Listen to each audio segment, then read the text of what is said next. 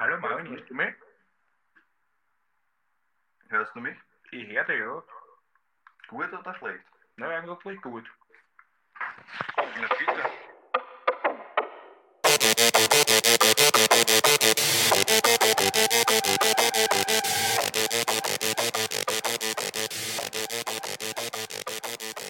Yo, yo, yo! Your Hobby, Folge 9. Mein Name ist Jared. Und mein Name ist Marvin.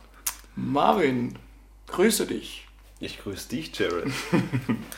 es freut mich, dass wir heute zur neunten Folge, Zur neunten Folge, nächste Woche bist du dran, zehnte Folge. Richtig, Du richtig. trägst eine schwere Bürde. eine sehr schwere Bürde. Ich Das wird unser erstes Special. Das wird unser erstes Special. Ich hoffe, Der dass du Druck steigt. Ja, der Druck steigt, der Druck steigt. Wir haben ja mittlerweile auch schon einige Hörer, die uns Woche für Woche verfolgen. Vielen Vor Dank an jeden Einzelnen. Auch Einzelne. Zuhörerinnen. Vielen Dank auch an dieser Stelle. Und wenn ihr den Fall letzte Woche verfolgt habt, dann wisst ihr ja, dass wir immer einen Hint zum Beginn unserer Folge einspielen sozusagen oder ein, einblenden.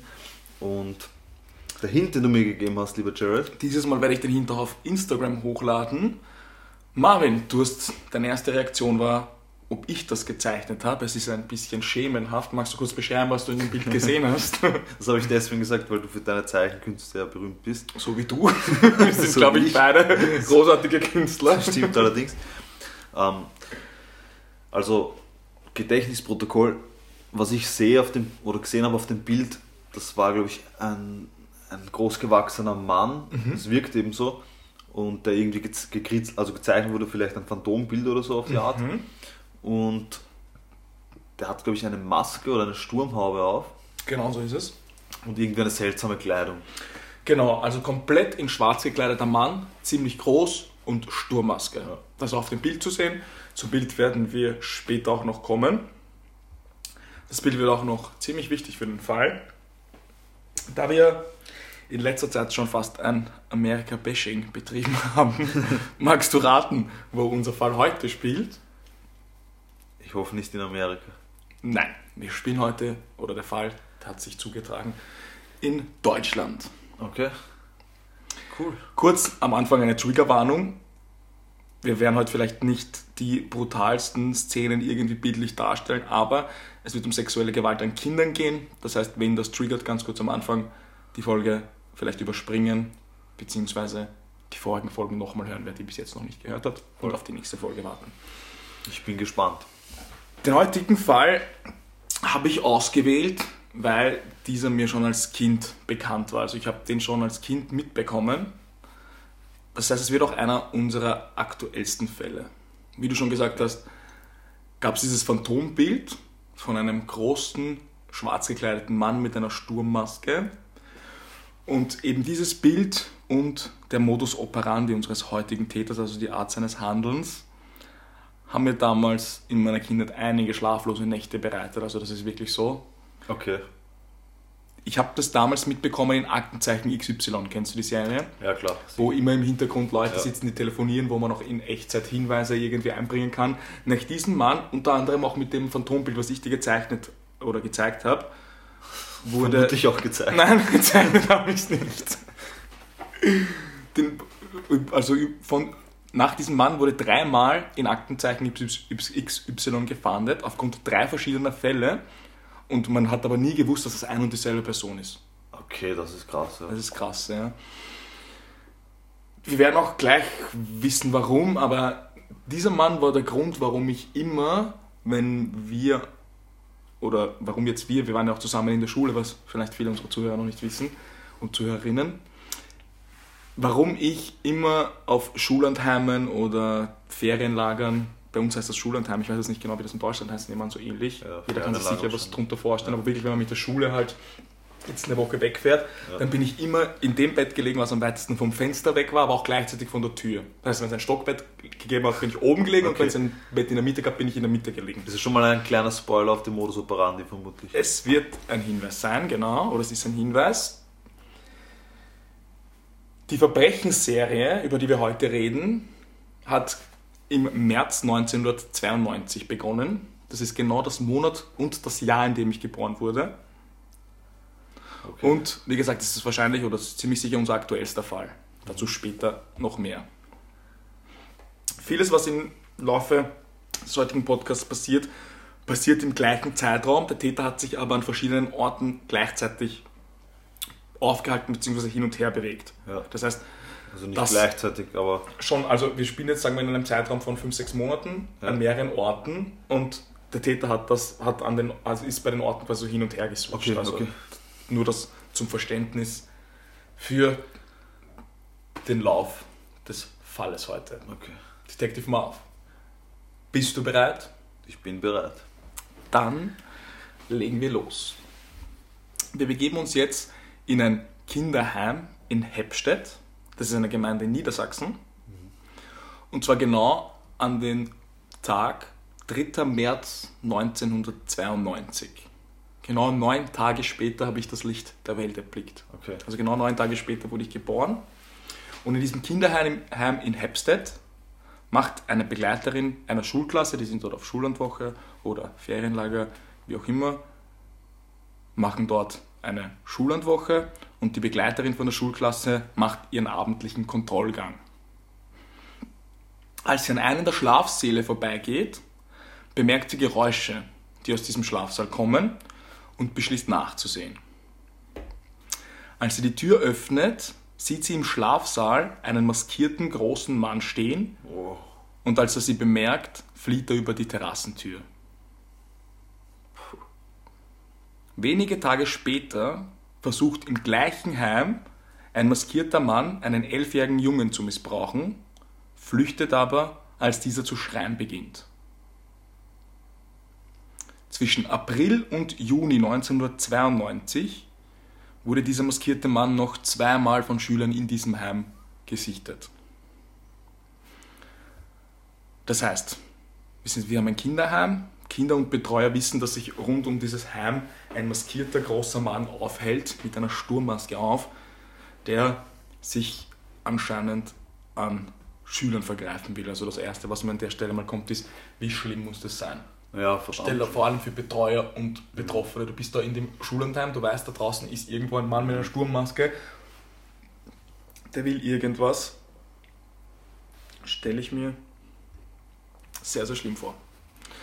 Im August desselben Jahres drang er eines Nachts erneut in das Heim ein, weckte eines der Kinder auf und berührte dieses unsittlich. Im September des gleichen Jahres trat er an das Bett eines Jungen und forderte diesen auf, sich auszuziehen. In einer Oktobernacht, auch des gleichen Jahres, sprach der Maskenmann fünf Kinder hintereinander in diesem Heim an, von denen er drei anschließend missbrauchte. Also noch während dieser Nacht sozusagen. Oder? Also das hat sich alles im, im gleichen Jahr quasi abgespielt. Zuerst die Szene im September, wo er einen Jungen auffordert, sich auszuziehen und im Oktober spricht er an einem Tag fünf Kinder an, von denen er drei missbraucht. und die, die, die missbraucht er an Ort und Stelle, oder wie ist das zu verstehen? Dazu Also entführt kommen er wir jetzt. Okay. Er ist momentan immer in den Heimen. Okay. Das heißt, wozu wir jetzt auch gleich kommen, gekommen wären, ist, was, was hat es damit auf sich? Ist das eine gewisse Risikobereitschaft des Täters? Also ist es wirklich so, dass man sich das vorstellen kann, da liegt oder schlafen meistens nebenan noch Betreuer, Betreuerinnen, während der sich dann nebenan an den Kindern vergeht und immer wieder in das gleiche Heim eindringt. Nach diesen Vorfällen wurde im Schullandheim ein Bewegungsmelder installiert und die Türschließanlage erneuert. Also noch einmal, was sagen wir zu diesem Risiko, zu dieser Risikobereitschaft des Täters? Der hätte ja schon oft erwischt werden können. Allein bei der ersten Szene, da hat Ja, ihn jemand sicher. gesehen, der hatte von Haus eine Maske auf, tritt immer wieder auf denselben Ort auf. Ist es der Trieb in ihm, der ihn quasi dazu bringt, all das auszublenden? Oder ist das irgendwie ein Teil des Ganzen, dieses Risiko, dieses, dieses Machtgefühl, dass er die Kinder missbraucht, während nebenan Ja, ich verstehe schon, worauf vielleicht. Betreuer schlafen? Oder sicher Für mich geschlafen haben? Für mich hört sich das auch ein bisschen so an, als dass er einfach die Gelegenheit nutzt, weil er sich denkt, die erwischen mich eh nicht. Okay. Interessant. Das heißt, so wie ich es jetzt beschrieben habe mit dem Bild, sagt dir der Fall noch gar nichts. Nein. Mhm. Also Hepstedt oder Hepstedt oder wie, wie man das ausspricht, das kommt mir bekannt vor, aber jetzt so in, bisher sagt mir der Fall gar Okay, das kann auch gut sein, dass dir das von woanders her bekannt vorkommt, denn es bleibt leider nicht bei diesem Schullandheim in Hepstedt. Wir kommen jetzt zum Schullandheim in Badenstedt. Parallel zu den Ereignissen in Hepstedt begann eine ähnliche Serie solcher Vorfälle im Schullandheim Badstedt in Zweden. Ebenfalls im März 1992. Der März 1992, da ich genau da geboren bin, verfolgt mich das in dem Fall so und das, wirklich, Das das war für ich, mich wirklich ein Kindheitstrauma. Und in der Ja, Recherche bin ich erst draufgekommen, dass es im März 1992 alles Okay. begonnen hat. Ja, Gänsehaut. Das ist halt so eine Albtraumvorstellung als Kind, oder? Unfassbar, also das war Weil wirklich ich kenne das immer, da, da ist man dann entweder in so großen Schlafsälen oder so. Und das kann man sich einfach so. Und ich hatte das wirklich im Hinterkopf. Also ich weiß nicht mehr wie genau, aber das war irgendwie, hat, dürfte meine Mutter sich da damals Aktenzeichen XY angeschaut haben und ich habe es irgendwie, aber ich weiß noch, dass ich auch mit ihr drüber geredet habe und dass mich das in meiner Kindheit extrem beschäftigt hat. Ja. Auch dieses Bild, das, das habe ich noch irgendwo drinnen bei mir gespeichert und ich weiß auch, auch also der Mo- Opera, Opera, Modus operandi und diese Vorgehensweise von ihm Ja. und, und also ich, ich Ja, sicher. war- Fall, ich hatte ein. den irgendwo in meinem Hinterkopf und Okay. auch dieses vielleicht so, pass auf, wenn du mit dem mitgehst und so. Und das war immer für mich dieser Maskenmann. Also Okay. das ist echt, hat mich lange Zeit nicht losgelassen. Also, wir sind jetzt parallel in Badstedt, wo ähnliche Vorfälle passieren. Genau. Genau, richtig. Ebenfalls im März 1992 dringt ein Unbekannter nachts eben in dieses Heim in Badstedt ein und versucht einen 13-jährigen Jungen zu missbrauchen. Fünf Monate später wartet der Maskenmann auf der Toilette des Schullandheims und missbraucht einen 10-jährigen, immer Jungen. Nur ein weiteres Monat später dringt er wieder in das Heim ein, in einen Raum, in dem mehrere Jungen schlafen. Er trägt einen dieser Neunjährigen in den leerstehenden Nebenraum und missbraucht ihn. Also so wie du jetzt gerade gesagt hast, ein Schlafraum mit mehreren Kindern drinnen und dann kommt auf einmal ein fast zwei Meter großer Maskenmann rein und nimmt ein Kind, legt sich das um die Schulter und geht in den Nebenraum. Also was für eine unfassbare Vorstellung. was mich so wundert, ist, dass die anderen Kinder nicht irgendwie beginnen zu schreien oder aufmerksam auf sich zu Das, machen. das ist das Ding, oder haben die geschlafen? Es oder? gab einige Fälle, wo die Opfer dann geschrien haben und er dann eben geflohen ist. Okay. Aber meistens war es tat- tatsächlich so, dass viele Kinder noch schlaftrunken waren. Ja. Dazu kommen wir später auch. Er hat halt eine sehr beruhigende und angenehme Stimme, Okay. eine sehr tiefe Stimme, die vielleicht für viele auch bedrohlich wirkt. ja. Wir kommen auch später zu seinem Werdegang etc. Okay. Oder zumindest zu dem, der verdächtigt ist. Mhm. Du weißt ja noch nicht, ob wir heute den Fall lösen werden oder nicht. Es ist schwierig. Es ist auf jeden Fall schwierig, aber wir kommen später auch dazu, ob man da nicht hätte vielleicht früher intervenieren können oder Ja. zu dem Zeitpunkt ihn vielleicht auch schon hätte stoppen können. Okay. Denn ein weiteres Jahr später dringt er wieder direkt in ein Zimmer ein, in dem zwei 13-jährige Jungen schlafen und versucht einen der beiden zu missbrauchen. Als dieser sich zur Wehr setzt und seinen Zimmerkollegen aufweckt, flüchtet der Täter. Das heißt, es gab auch solche Szenarien, Ja. aber meistens kommt er da wirklich in der Nacht rein. Das heißt, du schlafst ja da noch fast und du musst dir auch vorstellen, du liegst da im Bett, auf einmal steht da ein 2 Meter Mann Ja. mit einer Sturmmaske vor dir. Das Also ist ein absoluter Albtraum. Das wird mich auch jetzt schrecken. Ja, das auch, aber ich meine, als 12-, 13-Jähriger Ja, ist das halt nochmal wahrscheinlich eine ganz, ganz andere Welt. Also das, die Vorstellung, Wahnsinn. 1998 schlug er in Badstedt das letzte Mal zu. Auch diesmal setzten sich die Jungen zur Wehr und der Täter floh. Und immer wieder ist es dieser auffällig große Mann, schwarz gekleidet und eine Sturmmaske. Wir kommen jetzt noch zu zwei weiteren Berichten über unseren Maskenmann. Wird dir jetzt gerade eh nicht zu viel, weil jetzt gerade ein bisschen sehr viel Information. Aber wir Also kommen die Vorgehensweise bleibt immer. Die Vorgehensweise immer bleibt grundsätzlich immer der gleiche. Es ändert sich jetzt im, im Laufe der Zeit ein bisschen der Ort und das wird noch wichtig. Aber wir kommen gleich dazu. Auch im März 1992, ich mag nur so die bekannten Sachen oder die wichtigen Sachen jetzt nicht auslassen. Ich weiß, es sind gerade viele Ereignisse aufeinander, aber es, es waren auch einfach unfassbar viele. Also, Ja, ja. auch im März 1992 bemerkt eine Lehrerin in Kluvenhagen im Flur einen großen maskierten Mann, der einen schlaftrunkenen Jungen bei sich hatte, welcher sich nicht zu wehren schien, als die Lehrerin ihn bemerkte, floh er. Also deswegen erzähle ich das alles nochmal, weil man muss sich das vorstellen. Da geht eine Betreuerin durch den Gang in einem Schullandheim, denkt, alles ist normal und da ist ein zwei Meter großer Mann mit einer Sturmmaske, der gerade ein Kind über die Schulter trägt und da versucht, mit dem Kind abzuhauen. Also,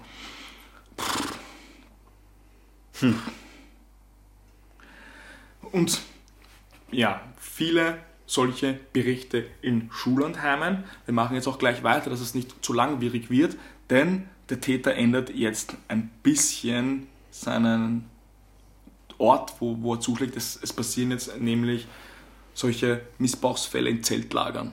Okay. Also jetzt wieder, wir waren ja zusammen in der Schule, jetzt stell dir Ja. vor, damals in dem Tippidorf, wir waren ja zusammen mal so so quasi zelten, doch Ja. wirklich mit der Schule. Und jetzt stell dir vor, du schläfst da in deinem Oh. Tippi seelenruhig und auf einmal steht da ein zwei Meter großer Mann Ja, mit einer Horrorvorstellung. Sturmmaske vor dir, komplett in schwarz gekleidet. Also ich muss das dann noch immer so oft wiederholen, das ist, weil es einfach, Ja. wow. Weiß man, wie alt die Kinder circa so im Schnitt waren? Also im Schnitt zwischen 9 und 13 Jahren. Okay. Okay. Ziemlich immer. okay. Und deswegen auch alles parallel. Im August 1992 war das nämlich im März hat das begonnen, startete eine Serie von Missbräuchen in Zeltlagern. Zuerst meldete ein Neunjähriger von einem maskierten Mann im Zeltla Zeltlager Selek Noor, das ist ein See in Schleswig-Holstein, sexuell missbraucht worden zu sein. Im gleichen Zeltlager wachte 1994 ein 13-jähriger Junge auf, als der Täter ihn anfasste. Nach 10 Minuten verschwand der Täter, nur um nach zwei Tagen wiederzukommen und einen 13-Jährigen auf die gleiche Art zu belästigen. Und was da jetzt auch immer wieder aufsteht, ist, was machst du da? Du bist da in einem Zeltlager, in einem Schullandheim, wo auch immer. ja. Die Kinder merken das, die Betreuer merken das und was du, du, du, du, kannst da nicht wirklich intervenieren. Also zumindest es ist es ist schwierig. Wir werden auch später noch dazu kommen, dass natürlich, wenn jetzt ein Kind kommt und sagt, da war ein großer schwarzer Mann, der mich mitnehmen wollte oder angefasst hat, Ja, aber das dass die- wird auch oft vielleicht auf irgendwas reduziert. Also, wo, jetzt mal kurz Unterbrechung, aber wo kommt jetzt mal die Polizei ins Spiel? die Polizei wird noch sehr wichtig im heutigen Fall. Die Ja, Marv. ich, weil, Aber das heben wir uns noch ein bisschen auf. Okay. Aber ist auf jeden Fall mal ein guter weil wenn ich Einwand. dort so ein Betreuer wäre und ich stelle mir das vor, dass jetzt ein Kind zu mir kommt und sagt, ich wurde von einem zwei Meter großen Mann, der maskiert war, bedroht und ich weiß, dass es schon so viele Fälle davor gab, dann läuten die Alarmglocken. Sehr gut. Und dazu werden wir auch noch kommen. Guter Einwand.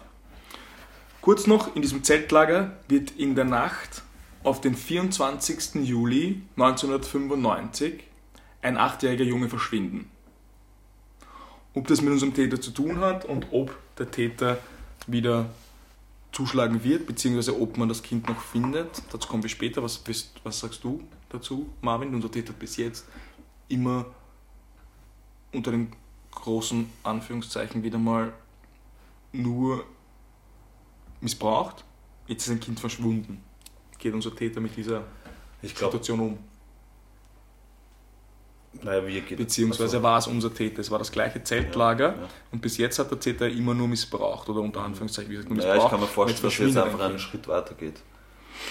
Das, Das heißt, du gehst davon aus, dass das unser Täter war. Wir kommen später dazu. Wir müssen jetzt nämlich noch einen kleinen Bereich abdecken. Das wird jetzt nämlich in Bezug auf den Modus operandi wieder sehr interessant. Denn bis jetzt hat unser Täter ja nur in Schullandheimen und Zeltlagern eingebrochen. Aber im April 1994 steigert sich seine Risikobereitschaft wieder um ein Vielfaches. Denn jetzt fängt der Täter an, auch in Einfamilienhäusern zuzuschlagen.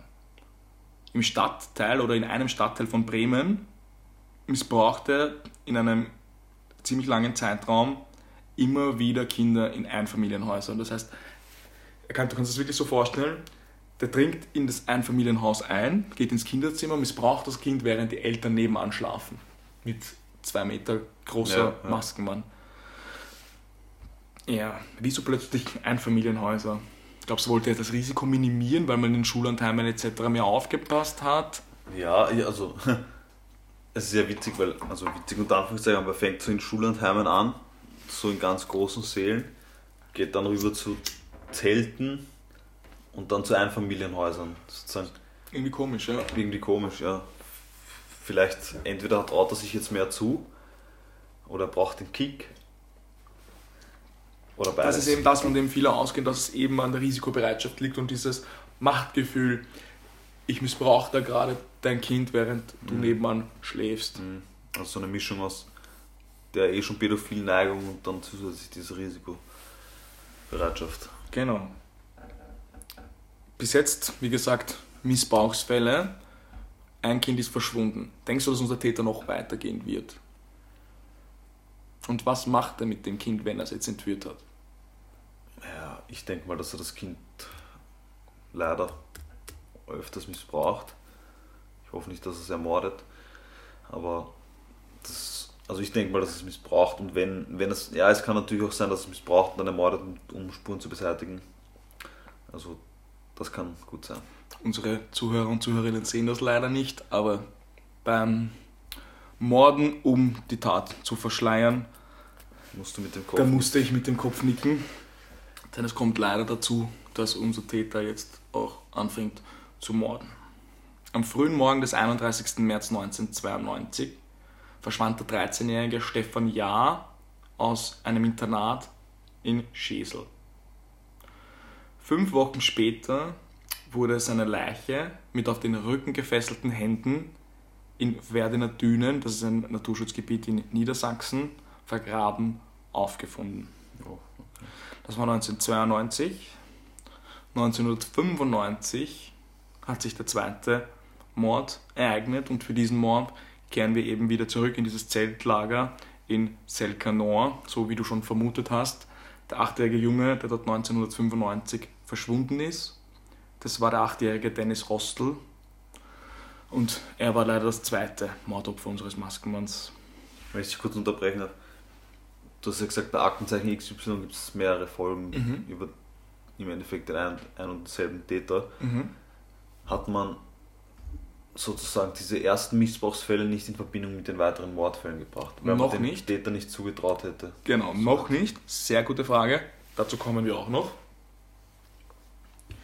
Dennis Leiche wurde zwei Wochen nach seinem Verschwinden von deutschen Touristen bei Skive, das ist eine Stadt in Dänemark, in einer Sanddüne vergraben gefunden. Soweit. Ja, der Täter ist dann tatsächlich mit ihm nach Dänemark gefahren.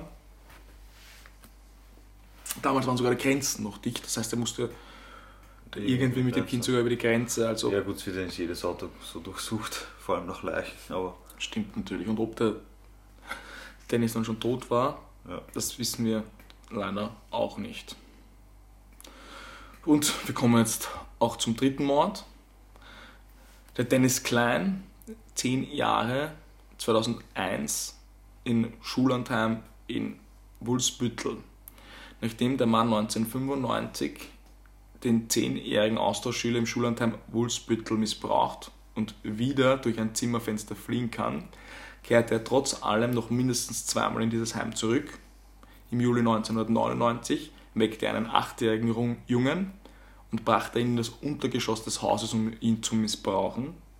Am 5. September 2001 verschwand der neunjährige Dennis Klein nachts aus seinem Zimmer. Und zwei Wochen später wurde er von einem Pilzsammler im Gebüsch in der Nähe von Heppstedt ermordet aufgefunden. Jetzt klickt's bei mir. Jetzt kennst du den Fall. Also ich kenne den Fall jetzt noch immer nicht ganz. Vielleicht kennst du ein gewisses Bild. Es, das Bild von Aber- einem der Opfer ging immer durch die Nachrichten mit einem kleinen Pikachu. Der hat immer einen kleinen Ah. Pikachu gehalten. Also das ist ein ziemlich Okay. prägnantes und berühmtes Bild von diesem Fall. Okay, das, wenn du mir das, wirst du das hochladen, das Bild? Oder? Das Bild werde ich allein aus, Okay. aus Respekt Opferschutzgründen. nicht, genau, nicht, Aber nicht das, das hochladen. Bild, das du mir geschickt Das hast, werde ich das hochladen. ist hochladen. Ähm, die Sache mit den Pilz, mit den Pilzsammlern, ähm, ähm, Sammlern, die dann eine Leiche entdecken, da hat es bei mir klar gemacht, weil dies, das ist ein Fall, von dem ich schon mal gehört habe. Weiß aber nicht, ob es der Fall ist. Ich glaube, es war schon öfter so, dass Pilzsammler Leichen finden. Aber ja, also Pilzsammler, Wanderer. ja. Nein, aber ich habe, glaube ich, eh das letzte Mal gesagt, dass ich schon mal gehört habe, dass Bildsammler eine Leiche gefunden haben. Oder im vorletzten Fall mit den, mit den in Hütte 28, mit den Morden in Hütte Stimmt, 28. Stimmt. Weil wir uns gefragt haben, wie oft das vorkommt. Dass, der Pfandflaschensammler Genau, der das, ja. Pfandflaschen. Und das habe ich gesagt, es gibt ja auch Bildsammler, die Leichen. Und das war vielleicht der Fall, aber bis jetzt klickt es halt noch nicht so ganz.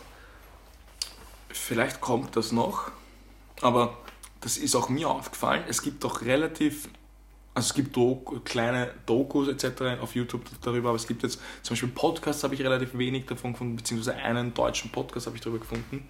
Okay. Also es ist, ich weiß nicht warum, ein nicht so behandelter Fall, obwohl er auch noch ziemlich aktuell wird. Dazu kommen wir Ja. dann später noch. Okay. Cool. Aber wir beschäftigen uns jetzt erstmal mit den Ermittlungen, weil die auch erst jetzt wirklich relevant werden. Denn erst im Zusammenhang mit der Ermordung des kleinen Dennis wurde die zuständige Polizei, Das war jetzt der, der in Dänemark gefunden wurde, oder das war der was? das war der letzte, der vom Pilzsammler in der Nähe von Heppstedt Ja, okay. gefunden wurde, genau. Ja. Und aufgrund dessen Ermordung wurde von der zuständigen Sonderkommission eine Soko gebildet, die Soko Dennis. Im Rahmen der Ermittlungsarbeit konnten dann die Morde erstmals auch mit den Missbrauchsfällen in Verbindung gebracht werden. Na, endlich. Das heißt, die Serie hat 1992 begonnen. Wir haben jetzt 2010, knapp zehn Jahre Boah. später nach Beginn der 18 Serie, Jahre später schon. fangt man an, Das ist das irgendwie in Verbindung zu bringen. Ja. Anhand der Zeugenaussagen und den nahezu identischen Täterabläufen konnte man eine operative Fallanalyse einleiten mit Profiling und allem, was dazugehört. Und ein Profiler hat dann auch ein Täterprofil erstellt, das wie folgt ausgesehen hat. Das Geburtsjahr des Täters wurde zwischen 1963 und 1974 geschätzt. Wohnhaft schätzte man den Täter in Norddeutschland. Er soll Erfahrung im Umgang mit Kindern gehabt haben, sozial integriert gewesen sein, alleine lebend, alleinlebend und pädophil, auffallend groß und zwischen 30 und 50 Jahren, wie man anhand des Geburtsjahres schon schließen kann. Und mit diesem Täterprofil hat man dann auch eine Fahndung in die Wege geleitet. Aber das ist interessant, weil du sagst, ähm, geübt im Umgang mit Kindern. Das heißt, er war ver vermutlich selbst irgendwie Pädagoge oder sowas. Davon ist man zumindest ausgegangen. Ob das so ist oder ob wir das überhaupt erfahren, Dazu kommen wir noch. Aber dazu kommen wir noch, aber es ist ein sehr guter Einwand. weil wir vorher über das geredet haben, wie es sein kann, dass die Kinder nicht alle panisch werden oder so. Richtig. Und auch darum geht man damit davon aus, dass das damit zusammenhängt, dass er eben gut mit Kindern umgehen Ja. kann und gut auf Kinder einreden kann und gut. Ja, Okay. Also das heißt, wir haben mal ein, ein grobes Täterprofil. genau, ein grobes Täterprofil. Muss natürlich nicht stimmen, aber so Profiling, das haben wir auch schon mal kurz besprochen, das führt oft schon Richtung. relativ nah oder zumindest in die richtige Richtung. Man begann im Zuge der Fahndung damit, sämtliche Verwandte der Opfer näher zu untersuchen und es wurden Massen-DNA-Tests an hunderten Männern in Norddeutschland durchgeführt. Sonderkommissionen aus Deutschland, den Niederlanden und Frankreich haben eng zusammengearbeitet, um den Fall zu lösen. Und auf den Verbrecher und seine Täter wurden mehrmals in verschiedenen Fernsehsendungen aufmerksam gemacht. Darunter, wie gesagt haben, Aktenzeichen Y. Es gab aber auch Sondersendungen im Stern TV, Spiegel TV, Kriminalreport, ungeklärte Morde und sogar Galileo. Okay. Was Wow. im Normalfall jeder, jedem was sagt. Bis zum Durchbruch. Die Serie begann, wie wir gesagt haben, im Jahr 1992. Circa zehn Jahre später wurde dann die Soko Tennis gegründet. Und seitdem gingen knapp über 8000 Hinweise bei der Polizei ein, ohne dass es zu irgendeiner Art Durchbruch kam. Es mussten wieder knapp zehn Jahre vergehen. Das heißt insgesamt seit Beginn der Serie knapp 18 Jahre und wir springen ins Jahr 2010, Okay. bis erstmals eine heiße Spur entdeckt wurde. Also Entschuldigung, weil entweder habe ich es vorher falsch verstanden oder du hast falsch gesagt vorher, weil da war die Rede von 2010, haben die Ermittlungen begonnen, aber sie haben 2001 begonnen, oder? Nein, 2001 war der Mord Ja? und 2001 wurde dann auch die Soko gegründet. Okay, ja, ja. Genau. Okay, weil ich habe vorher verstanden 2010. Nein, das war 2001. Okay. Und 2010 gab es jetzt erstmal eine heiße Spur. Das muss man sich auch vorstellen. 1992 hat die Serie begonnen, da wurde ich geboren. Zehn Jahre später hatte man die Ermittlungen mal irgendwie krass eingeleitet und ca. 18 Jahre später hatte man die erste heiße Spur. In dem Jahr habe ich meinen 18. Geburtstag gefeiert, Ja. nachdem die Serie begonnen hat. Habe mein Trauma aus der Kindheit schon ein bisschen überwunden gehabt. Also da war es dann nicht mehr so schlimm. Aber der Täter war zu dem Zeitpunkt auf jeden Fall immer noch auf freiem Fuß. Und du warst nicht mehr Zielgruppe. Ich war nicht mehr Zielgruppe. Aber es ist trotzdem gerade für mich dann krass zu sehen, dass ich bin auf die Welt gekommen, da hat die Serie schon begonnen. Dann war ich in dem Alter, wo das hätte auf mich zutreffen können. Da habe ich das mitbekommen Ja. und das hat bei mir was Gewisses bewirkt. Ja. Und dann war ich 18, habe das Trauma schon überwunden. Und erst jetzt, Und erst jetzt wird, werden da quasi Ermittlungen in die Richtung eingeleitet oder, oder konkrete Ermittlungen eingeleitet. Und in der Zwischenzeit ist aber immer weitergegangen. ja, das ist arg, ja. Aber das heißt, zwischen 2001 und 2010 gab es dann keine Fälle mehr? Zumindest keine Mordfälle, die man ihm zuordnen kann. Und was das heißt, auf das werden wir auch noch kommen. Okay. Das ist natürlich eine lange Zeitspanne, neun Das ist Jahre. eine sehr lange Zeitspanne. Und deswegen auch viel Zeitsprünge wieder, viel hin und her, viel, was gleichzeitig passiert ist. Aber keine Sorge auch an unsere Zuhörerinnen und Zuhörer. Wir kommen noch zu allem, was auch unseren Täter betrifft und auch was in der Zwischenzeit dann noch passiert ist. Ich wollte das nur irgendwie ein bisschen spannend aufbauen. Ja. Im August 2010 meldete sich ein Zeuge bei der Polizei, der eine alte Dokumentation zum Mordzeit gesehen hat. So es zeigt auch wieder, wie wichtig solche Dokus oder auch so True Crime Podcasts oder sowas sein kann, indem man das einfach In bespricht ruft, und in ne? Erinnerung ruft und einfach die Leute wieder ein bisschen darauf aufmerksam macht. Sie können nämlich sogar zur Aufklärung eines Falles beitragen. Die Dokumentation weckte in diesem Zeugen Erinnerungen und dieser Zeuge gab an, bei einem frühmorgendlichen Lauf in der Nähe des Entführungsortes den Täter zusammen mit dem Opfer Dennis Klein im Auto auf einem Waldweg gesehen zu haben. Aufgrund der Zeugenaussage wurde eine Skizze angefertigt und diese wurde am 10. Februar 2011 veröffentlicht. Das war dann nicht mehr die Skizze mit der Sturmmaske, sondern das war dann schon eine richtige Skizze. Also nicht dieses Phantombild mit der, mit der Sturmmaske, sondern Ja. schon wirklich eine Täterskizze. Wirst du die Da ist es auch so wie bei den Opfern. Ich beim, beim Täter, beim Bild vom Täter und beim Bild von den Opfern, wer das googeln möchte, soll das googeln. Das werde ich nicht unbedingt hochladen, Ja. aber die Skizze mit dem Phantombild, das werde ich auf jeden Fall hochladen. Auf Mord ist ihr Hobby.podcast auf Instagram. Richtig. Für die, die es noch nicht wissen. Detective Marv. Wird unser Fall gelöst? Das eine ist, was ich hoffe und das andere ist, was ich befürchte. Ich hoffe natürlich, dass er gelöst Du wird. hoffst, er wird gelöst. Was befürchtest du? Und wenn du dich jetzt festlegen müsstest, was sagst du? Ja, ich befürchte, dass es einen Haupttäter gibt, den man dann auch dingfest macht sozusagen, dem man aber nichts nachweisen kann oder nicht genug nachweisen kann, um im Endeffekt zu verurteilen. Interessant, Detective Marv. Interessant. Wir kommen jetzt zur ersten konkreten Festnahme in diesem Fall. Am 15. April 2011 gab die Polizei die Festnahme eines dringend Tatverdächtigen fest. Bekannt. Hab ich jetzt, was habe ich jetzt gesagt? Gab die Festnahme eines dringend Tatverdächtigen fest. Ja, ihr wisst schon. Der entscheidende Hinweis kam von einem der früheren Missbrauchsopfer, welches 1995 von einem maskierten Täter in seinem Elternhaus missbraucht wurde. Und der hat sich im Zuge der 2011, 11, 2011 veröffentlichten Skizze daran erinnert, dass einige Monate vor dem Missbrauch, der ihm passiert ist, ein Betreuer von seiner Kinderfreizeit ihn genau über seine Wohnsituation ausgefragt hat. Das heißt, er hat quasi gesagt, zeichne mir dein Haus auf, zeichne mir, wo du schläfst, zeichne, wo deine Eltern schlafen. Und das hat dann beim Klick gemacht, nach so vielen Jahren. Es kam zur Verhaftung des 40-jährigen Martin Ney aus Hamburg, der bis September 2011 bis September 2000 in Bremen gewohnt hatte.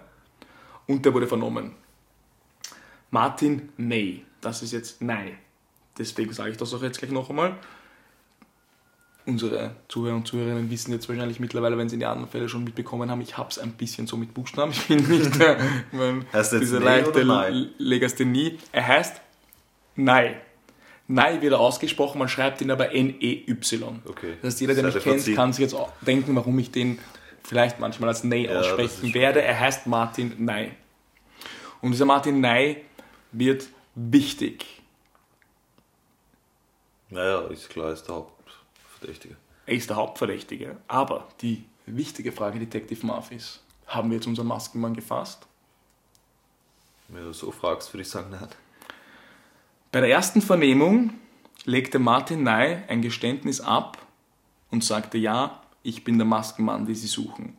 Er gab zu, Stefan Ja, Dennis Rostl und Dennis Klein ermordet zu haben und etwa 40 Kinder missbraucht zu haben.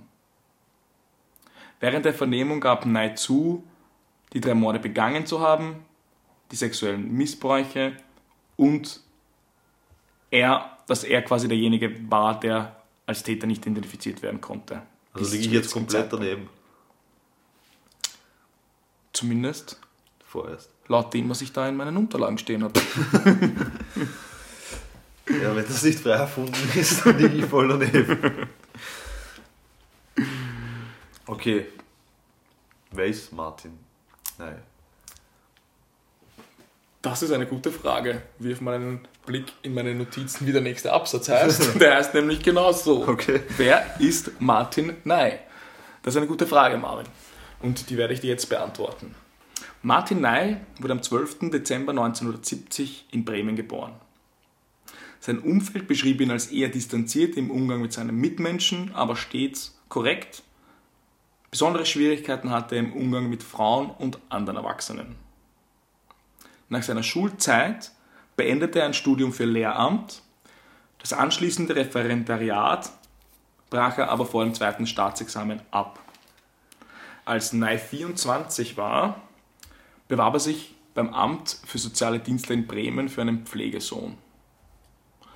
Okay. 1995 wurde dem alleinstehenden Studenten, der zu diesem Zeitpunkt in einer Einzimmerwohnung lebte und von 870 D-Mark staatlicher Unterstützung seinen Lebensunterhalt bestritt. Also dieser Martin Ney wurde 1995 als Pflegevater vom Jugendamt, vom Jugendamt akzeptiert.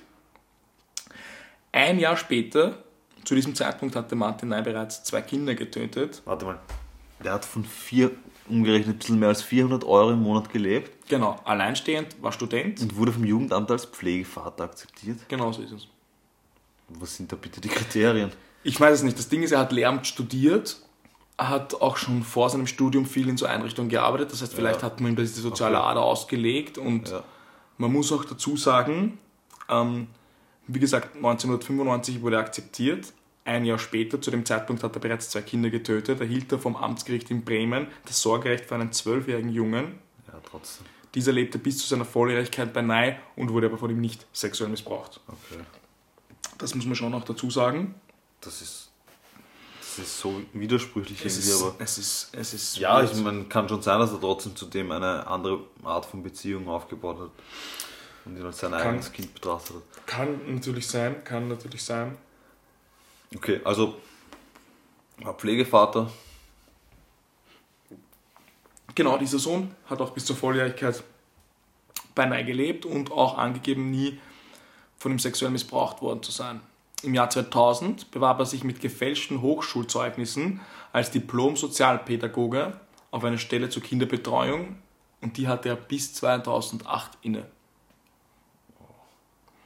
Bereits in den Jahren zuvor war Ney neben seinem Studium eben Jugendbetreuer und hat sich so mit seinen Opfern und Örtlichkeiten vertraut machen können. ja klar.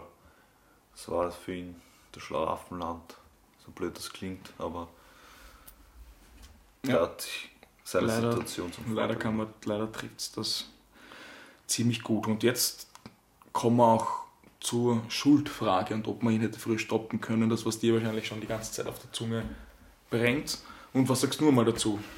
Ja, Nach all ich, dem. ich, ich habe mir gleich gedacht, wie du gesagt hast, dass sie jetzt einen Betreuer vielleicht habe ich mir gedacht, warum bin ich nicht gleich auf die Idee gekommen? Natürlich, ein Betreuer ist am naheliegendsten. Ja, aber die Polizei hat auch 18 Jahre gebraucht. ja, das, das ist natürlich krass, aber es ist am naheliegendsten und er hat halt seine Situation ausgenutzt und der hat sich wahrscheinlich so gut, der hat so ein Doppelleben führen können, dass er das halt verheimlichen oder vertuschen konnte. Man muss an der Stelle auch erwähnen, weil sich das sehr durch die Recherche gezogen hat, dass ja ein Großteil der Missbräuche von den Eltern und auch ah, von den Kindern, Entschuldigung, und auch von Erziehern gemeldet wurde. Aber oft auch Erzieher das zum Beispiel nicht ernst genommen haben, weil man von großer Fantasie Albträumen ausging. Und das ist wieder eine sehr schwierige Frage. wurde ja auch wahrscheinlich gemeldet, oft, weißt du, was ich meine? Das, das gar nicht, sondern es gab tatsächlich viele, also da war nicht, er war auch nicht immer in den Heimen Erzieher. Okay. Also das auch. Das natürlich, sonst Aber er hat vielleicht die, die Heime einfach auch gekannt. Das auf jeden Fall. Und ja. ja, Er wusste, wie das so abläuft und so weiter. genau, das ist halt oft, wenn ein 19-jähriges Kind kommt und da war er sagt, das war ein schwarzes, Ma- schwarzer Mann mit einer Maske da, der mich da irgendwie berührt hat. Aber es ist, es ist, es ist schwierig, aber da auch, ich habe auch im Zuge der Recherche und als ich mich mit dem Fall beschäftigt habe, dann auch mit Sozialpädagogen und Pädagoginnen in meinem Freundeskreis ein bisschen geredet und da ist auch immer wieder dann gekommen, dass, dass, dass das einfach oft auch dann für die andere Seite schwierig sein kann. Aber trotzdem immer der Tenor mit, man muss das halt ernst nehmen. Man muss- also ja. man muss sowas immer ernst nehmen Ja. und dem zu 100% jeden nachgehen. Ob das jetzt seit von seitens Pädagogen ist oder dann auch seitens Polizei, zu dem wir jetzt kommen werden. Das wird ja dann oft so abgetan, ja, die hat schlecht geträumt oder so. Genau, genau so ist es, genau so ist es. Das stimmt, ja. Puh, schwierig. Schwierig. Aber eben auch dann, wenn ein Kind schon sich überwinden kann und das einem Erzieher meldet und ein Erzieher dann auch die richtigen Maßnahmen ergreift und damit zur Polizei geht, auch dann werden nicht immer die richtigen Schritte in die Wege geleitet und dazu kommen wir jetzt. Denn auch die Erzieherinnen, die angegeben haben, den Mann gesehen zu haben, wurden von der Polizei nicht ernst genommen. Und wir kommen jetzt zum Zitat von einer dieser Erzieherinnen, nachdem sie mehrere Zwischenfälle mit dem Maskenmann in einem Heim, in dem sie gearbeitet hat, gemeldet hat. Zitat, dann vermittelten sie uns den Eindruck, dass wir für hysterische, dass sie uns für hysterische Weiber hielten, die den Zwischenfall völlig überbewertet haben. Eine Spurensuche erfolgte nicht. Und das stand so auch in den Ermittlungsakten. Okay. Aber nicht, dass sie für hysterische Weiber gehalten haben. Doch. Also, dass die das so wiedergegeben haben. Also, dass sie quasi sich so Ja. nicht ernst genommen gefühlt ja, haben. ja. Das kann jetzt natürlich auch dann in dem Fall auch aufgebauscht sein, aber wie gesagt, es hat keine Spurensuche erfolgt. Aufgrund der Aussagen. Und das macht halt schon schwierig, weil wenn ich jetzt sage, da war dreimal ein zwei Meter großer Mann mit einer Maske, das wurde mir von drei Kindern berichtet. Ja, schwierig. Wir, wir sind da vielleicht auch leider viel zu wenig drinnen, dass wir vielleicht gar nicht mitbekommen oder gar nicht wissen, wie oft das an einen dann herangetragen wird. Aber Ja. wie gesagt, zumindest auch mit den Sozialpädagogen und Pädagoginnen, mit denen ich mich im unterhalten konnte, haben dann schon gesagt, dass sowas halt dann natürlich schon immer zumindest Ein Warnsignal ist. ein Wahnsinn ist oder an, an irgendwie, man muss das, also es ist halt dann immer auch, auch schwierig, man muss dann auch immer dem, dem Kind erklären, was, was Ja. dann alles damit sich folgt, die das oft dann auch nicht einschätzen können. Also wir kommen dann eh auch später nochmal dazu, auch gerne an unsere Zuhörerinnen und Zuhörer, wenn ihr da irgendwelche Anlaufstellen habt, irgendwelche Tipps, dann teilen wir das gerne. Aber wie wir jetzt wissen, gab es in genau diesem Heim, von dem die Erzieherin sich bei der Polizei gemeldet hat, später sechs weitere Übergriffe, unter anderem der Übergriff an fünf Jungen in einer Nacht.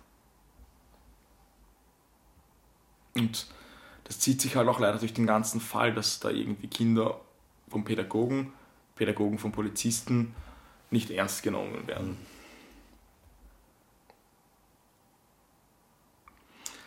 Stellt sich jetzt auch natürlich wieder die Frage, wie man sowas vorbeugen kann. Du meinst, vorbeugen kann, dass sowas nicht passiert oder Genau, also vorbeugen, dass die Polizei hier Also ich, wirklich für mich hat sich einfach die Frage gestellt, ich, das war dann auch die konkrete Frage, die ich den Sozialpädagogen und Sozialpädagogen gestellt habe, ist, was kann ich machen, wenn zu mir jetzt ein Kind kommt Ja. und sagt, dass dem sowas passiert. Und da ist von jedem irgendwie eine andere Antwort gekommen und jeder hat das halt irgendwie ein bisschen schwierig eingeschätzt und natürlich immer das ernst nehmen und zu den entsprechenden Stellen gehen etc. Auch wenn man dann da nicht ernst genommen wird und es passiert nichts, dann ist halt einfach schwierig. Darum jetzt erstmal an dich, Marvin, hast du vielleicht oder was, was, was hast Naja. du für eine Idee da vorzubeugen und auch wieder, wie gesagt, an unsere Zuhörer und Zuhörerinnen gerne Ja, schreibt uns, wenn ihr da Für mich irgendwelche wäre am naheliegendsten- genau. Das wäre auch das ist ein guter Einwand.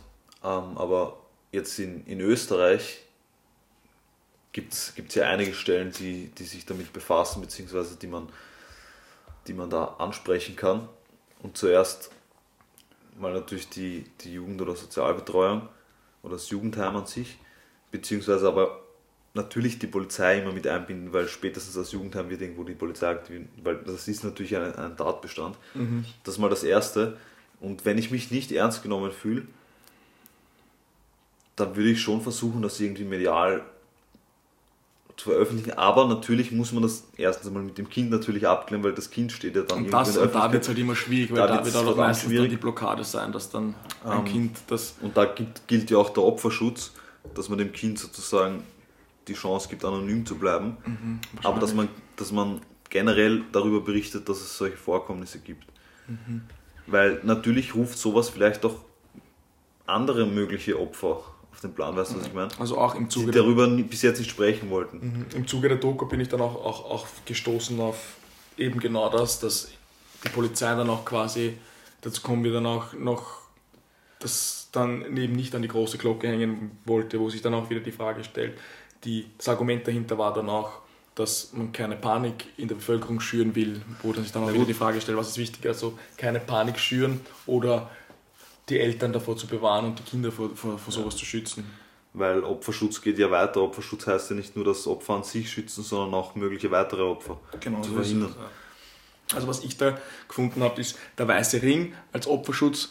Denen haben wir jetzt auch auf Instagram gefolgt. Das ist das, was mir als erstes da in der, im Zuge der Recherche ins Auge gestochen ist.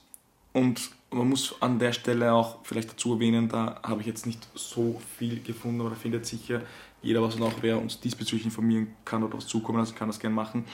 Man muss ja auch dazu sagen, auch für Menschen mit pädophilen Neigungen gibt es Anlaufstellen. Das heißt, wenn irgendwer irgendwie solche Gedanken hat, auch an diese Leute gerichtet, man kann sich Hilfe suchen und es wird ja erst zum Verbrechen, wenn man dieser Neigung nachgeht. Ja.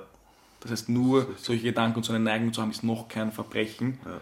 Und auch da kann man präventiv schon eingreifen und sich Hilfe suchen. ja, auf jeden Fall. Das sei an der Stelle nochmal gesagt. Jetzt waren wir mitten in, in, den, in, in, in der Geschichte zu Martin Knight, Ja. ein bisschen abgeschweift vom Thema. Lasst mich kurz wieder meine Gedanken fassen.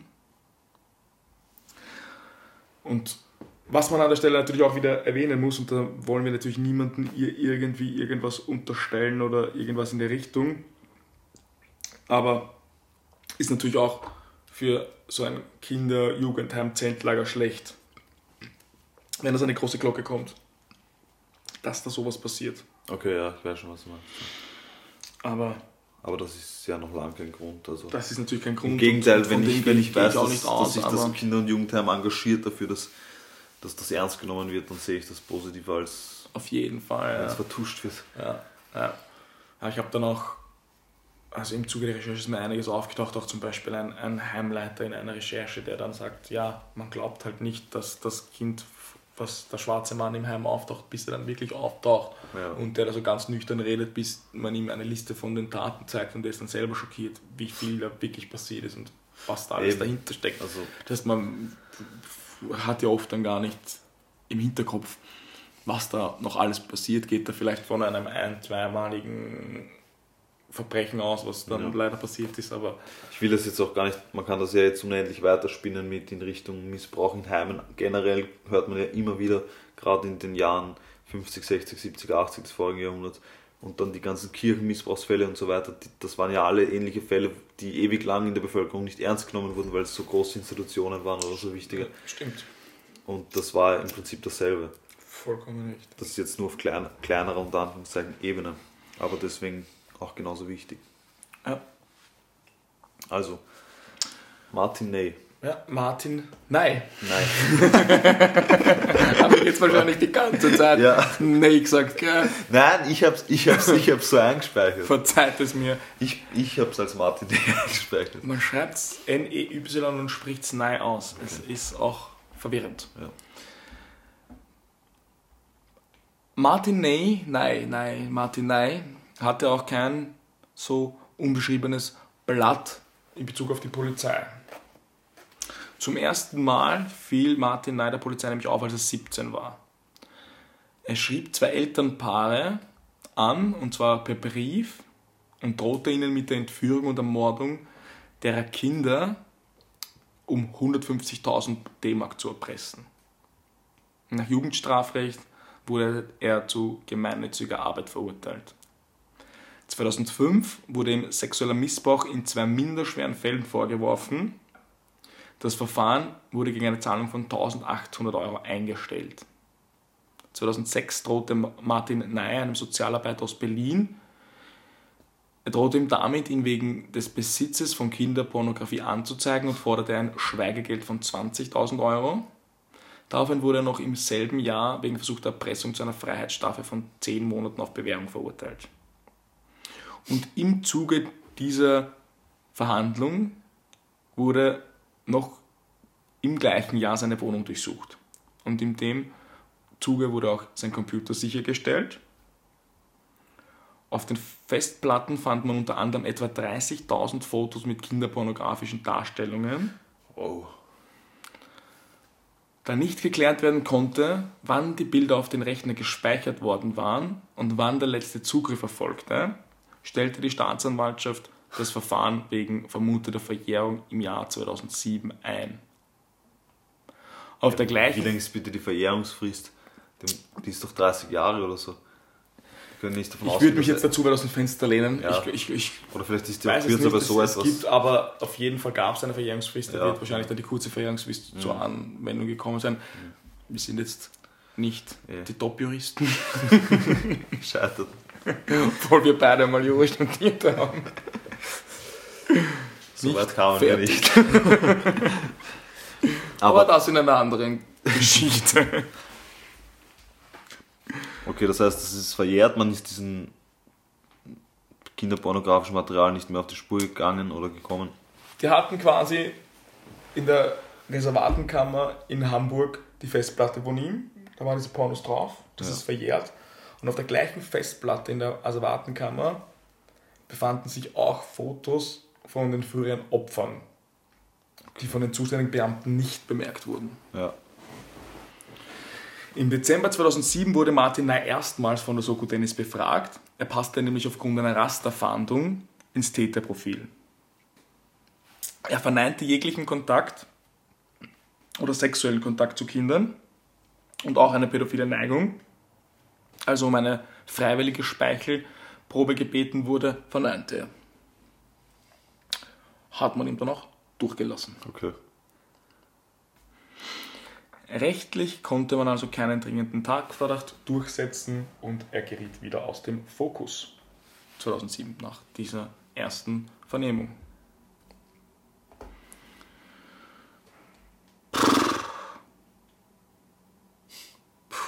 Ich muss jetzt kurz mal durchatmen. Dieser Fall und auch den Fall heute aufzubereiten, das war gar nicht so einfach. ich. Also, echt. äh, also erstens mal ein extrem langer Zeitraum und zweitens mal äh, krasser ich habe da echt ein, ein bisschen und ein Kindheitstrauma, das du damit verarbeitet hast. Kann man fast wirklich so sagen. Am 15. Juli 2011 erhob die Staatsanwaltschaft Stade wegen dreifachen Mordes und sexuellen Missbrauch in 20 Fällen Anklage. Das heißt, 20 Missbrauchsfälle waren zu diesem Zeitpunkt verjährt. Warum es für sexuellen Missbrauch an Kindern einen Eine Verjährungsfrist Verjährungsfrist das gibt. weiß ich auch nicht und das werden wir vielleicht mal in einem anderen Podcast behandeln. Ja, Aber das wird das ist ja auch jetzt nicht unbedingt so ein True Crime Thema, aber es ist auf jeden Fall was, was ja, grundsätzlich ist eine Verjährung da, um den Rechtsfrieden zu wahren und ich weiß nicht, inwiefern das Sinn macht für eine Gesellschaft, aber ja, von 40 Missbrauchsfällen sind da 20 verjährt, also schwierig. Zudem stellte das Gericht die besondere Schwere der Schuld fest.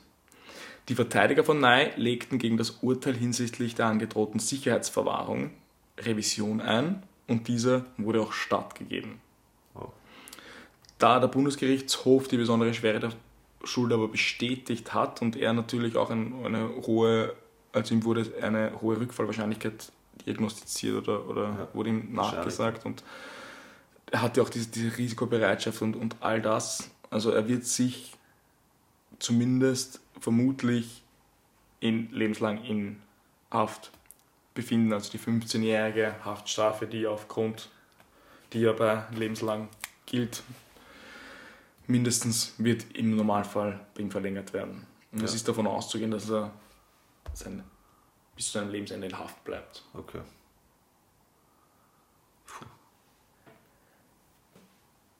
Es ist noch nicht ganz das Ende, aber wir haben es gleich geschafft. Ich sehe, der Fall nimmt auch dich ein bisschen mit. Ja, ich finde ich find's, ich find das so krass, dass da einfach so spät erst eingeschritten wurde und dass man dem, dass man da auch die ganzen Kinderpornos und alles auf seinem Rechner findet und da nicht irgendwie einen, einen Link, also eine Verbindung zu den Und er Fällen passt findet. dann auch ins Täterprofil, wird Täterprofil er ist aus. Norddeutschland, passt ins Alter, ist wahrscheinlich auch groß gewachsen gewesen, so wie es die Kinder Natürlich, ja. sagen. Und das ist für mich so, aber Er möchte dann keine Speichelprobe abgeben und auf das hat er gesagt, ähm, sein Anwalt dreht ihm davon ab, eine Speichelprobe abzugeben. naja, aha. Und dann haben sie gesagt, na gut, wenn der Anwalt die abrät, dann natürlich nicht. Ja, nein. Wieder schauen. Das ist das. Also, naja, es lässt einen ratlos zurück.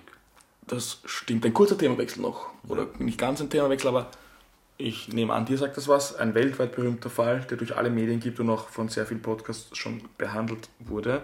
Nach das Portugal. Verschwinden der vierjährigen Madeleine McCann. Es ist tatsächlich so. Und wir kommen jetzt zu was Bekannten. War ja klar, das ist was, ja. Maddie McCann, wie wir sie jetzt nennen werden, zum Tat- Tatzeitpunkt vier Jahre alt, verschwand am 3.5.2007 aus einer Ferienwohnung im portugiesischen Praia da Luz und wird seitdem vermisst. Im Mai 2019 wurde bekannt, dass die portugiesischen Behörden erfahren hatten, dass Nye einem Mitgefangenen etwas über den vermissten Fall der Maddie McCann erzählt hat oder erzählt haben soll. Und dieses Detail kann nur jemand wissen, der an der vierjährigen oder an der Entführung der Vierjährigen beteiligt war. Ein Sprecher der Familie McCann bestätigte, dass die Polizei nahe zu der Angelegenheit befragt hat. Dieser hat aber eine Beteiligung am Fall bestritten. Und jetzt kommen wir zu was, was mir Gänsehaut bereitet und worauf wir nicht näher eingehen werden. Und jeder kann sich damit gern selber noch weiter Ich beschäftigen, wenn es das ihn interessiert. Das Es ist auf jeden Fall so. Ney hatte zum Zeitpunkt der vermutlichen Entführung in einer kirchlichen Obdachlosenunterkunft in der Nähe des Urlaubsortes gearbeitet Ja, und er war auch in den 1990er Jahren oft im Urlaubsgebiet Ja. gewesen. genau. Ich habe das nämlich auch schon gehört, dass der, der nochmal einvernommen wurde Ja. und ermittelt wird gegen ihn aktiv jetzt. Auch aktuell. Und genau deswegen sagt mir der Name die ganze Zeit was. Aber wahrscheinlich, weil ich ihn als Ney gelesen habe und nicht als Nein. Das kann natürlich gut sein. Nein, aber, aber der, Name ist mir ganze Zeit so bekannt vorgekommen. Aber es ist jetzt krass, dass das, dieser Link jetzt erst hergestellt wird. Also, Wow. Ja, aber das voll, und ich habe mir, haben mir das auch durchgelesen, was gegen ihn genau konkret ermittelt wird und eben, dass, dass er dort gearbeitet hat und auch dort wegen, glaube ich, Gewalt, er hat, glaube ich, eine Freundin gehabt oder so dort, ähm, auch gegen die gewalttätig aufgefallen ist und so weiter. Also, und auch das Auto, glaube ich, hat irgendwie auf die Beschreibung gepasst oder sowas. Aber ich will ja nicht zu viel interpretieren, aber das, das wollen wir auch nicht und das. Wir das werden auch, und den Fall können wir vielleicht sogar irgendwann zu einem Special oder so zusammen machen, weil es wird dann ziemlich aufwendig und da können wir das vielleicht auch gerne nochmal behandeln. Dass wir den Fall der Madeleine McCann einmal behandeln. ja, und dann auf das nochmal eingehen mit allen Verdächtigen. Aber es ist ja leider oft so, dass bei solchen ähm, pädophilen und Kindesentführungsgeschichten da wirklich Netzwerke dahinter sind und die einander da wirklich leider stützen. Und aber dass da so viel dahinter ist hinter diesem Martin, nee, das hätte ich jetzt nicht gedacht. das Ding ist, ich habe den Fall mitbekommen, schon mein ganzes Leben, dann bin ich drauf gekommen, dass der genau in dem Monat meiner Geburt gestartet hat. Ja. Und dann habe ich mich entschieden, den Fall zu recherchieren und bin drauf gekommen, dass die letzten aktuellen News von dem Fall vom 23.01. diesen Jahres kommen. Ja. Und zwar, das musst du jetzt auch auf der Zunge Okay. zergehen lassen, wurde er angeblich, und ich finde da Berichte vom Spiegel, von wirklich Zeitungen, wo man davon ausgehen kann, also auch Fokus zum Beispiel, Ja. man kann davon ausgehen, dass, das, dass diese Artikel legit sind. Und da steht, dass er 2021 nach Frankreich überstellt wurde. Angeblich. Offenbar. Okay. Im genauen Wortlaut steht da. Das heißt, das ist jetzt nicht bestätigt, aber man geht davon aus, dass er eben nach Frankreich überstellt wurde. Die Nachrichten standen vom möglicherweise 23. weitere- Also die Nachrichten stammen vom, stammen vom 23.01.2021 und es geht dabei um einen Jungen, der am 7. April 2024 verschwunden ist. Das war der elfjährige Jonathan Cullum. Zumindest glaube ich, dass man das so Wann ist er ausspricht. verschwunden? 2004? 2004, Ja. genau, am 7. April. Und zwar aus einem Schullandheim in Westfrankreich. Wieder ein Schullandheim. Ja. Einen Monat später wurde seine Leiche in einem etwa 30 Kilometer entfernten Teich gefunden. Und diesen Mord soll er laut französischen Medienberichten einem anderen Häftling berichtet haben. Oh. Okay. Ja. Das heißt, der hat möglicherweise in ganz Europa gewütet. Möglicherweise. Möglicherweise. Solche Dimensionen an die hätte ich nicht da. Das geht dann noch ziemlich ab, ja. Das wäre schon unsere Bonusfolge jetzt. Das kann ich nicht mehr übertrumpfen. Na, sicher kannst du das machen. Wir sind ja erst bei Folge 10. Es gibt ja noch genug kranke Und es kommen ja noch einige Folgen. Also, Nein, aber, aber, aber Wahnsinn, dieser Link und so und bis heute, dass das so präsent ist, das hätte, das hätte ich nie gedacht von Anfang also an. das Ding ist, ich habe mich dann entschieden dazu, dass ich den Fall mache. Und im Zuge der Recherche bin ich fast nur kopfschüttelnd da glaub ich. Jetzt vielleicht, weil ich gerade so viel mit dem Fall verbinde, aber unsere Zuhörer und Zuhörerinnen meldet euch gerne, ob der Fall für euch auch so schockierend ist, weil das gerade eben die, die lange Zeit so aktuell und der Fall zieht sich quasi durch mein ganzes Leben. Also bei meiner Geburt begonnen, hat 2000, also als ich 18 wurde, quasi ein Höhepunkt mit der Festnahme und ist jetzt wieder ist aktuell. wieder aktuell, ja. Der wird dich immer begleiten. Der Fall lässt mich nicht los. Hoffen wir, dass der nicht mehr rauskommt. Und das Podcast vielleicht noch hört. Das schneiden wir raus. Das schneidet man raus, ja. Äh, Ja. Nichts wird geschnitten in unserem Podcast. Nix wird geschnitten. Alles live. Ja, vielleicht zum Ende nochmal wieder eine Aufforderung an unsere Zuhörer und Zuhörerinnen, wenn ihr da irgendwie Anlaufstellen wisst, uns irgendwie weiterhelfen könnt, irgendwas, was wir in den nächsten Folgen erwähnen können oder wenn ihr einmal diese Folge hört und du sagst und, und, und uns das zukommen lasst und wir da einen Weg finden, das irgendwo irgendwie zu teilen, bitte gerne, nehmen wir dankend an. Ja, das war's Das war's. eigentlich schon von meiner Seite mit dem heutigen Fall. Ja, ich bedanke mich bei dir, weil dieser Fall ist wirklich nicht nur, nicht nur krass an sich, sondern sehr aufschlussreich für mich, weil es ja so aktuell ist und ich mich auch ein bisschen unwissentlich damit beschäftigt habe. Und ich freue mich auf jeden Fall auf die nächste Folge. Ich freue Folge mich auch. 10. Ich hoffe, ihr seid alle dabei. Schaltet alle ein, seid dabei. Vielen Dank wieder fürs Zuhören. Wir wünschen euch eine restliche schöne Woche und hören uns hoffentlich nächste Woche wieder, wenn es heißt Mord ist ihr Hobby. Peace. Peace.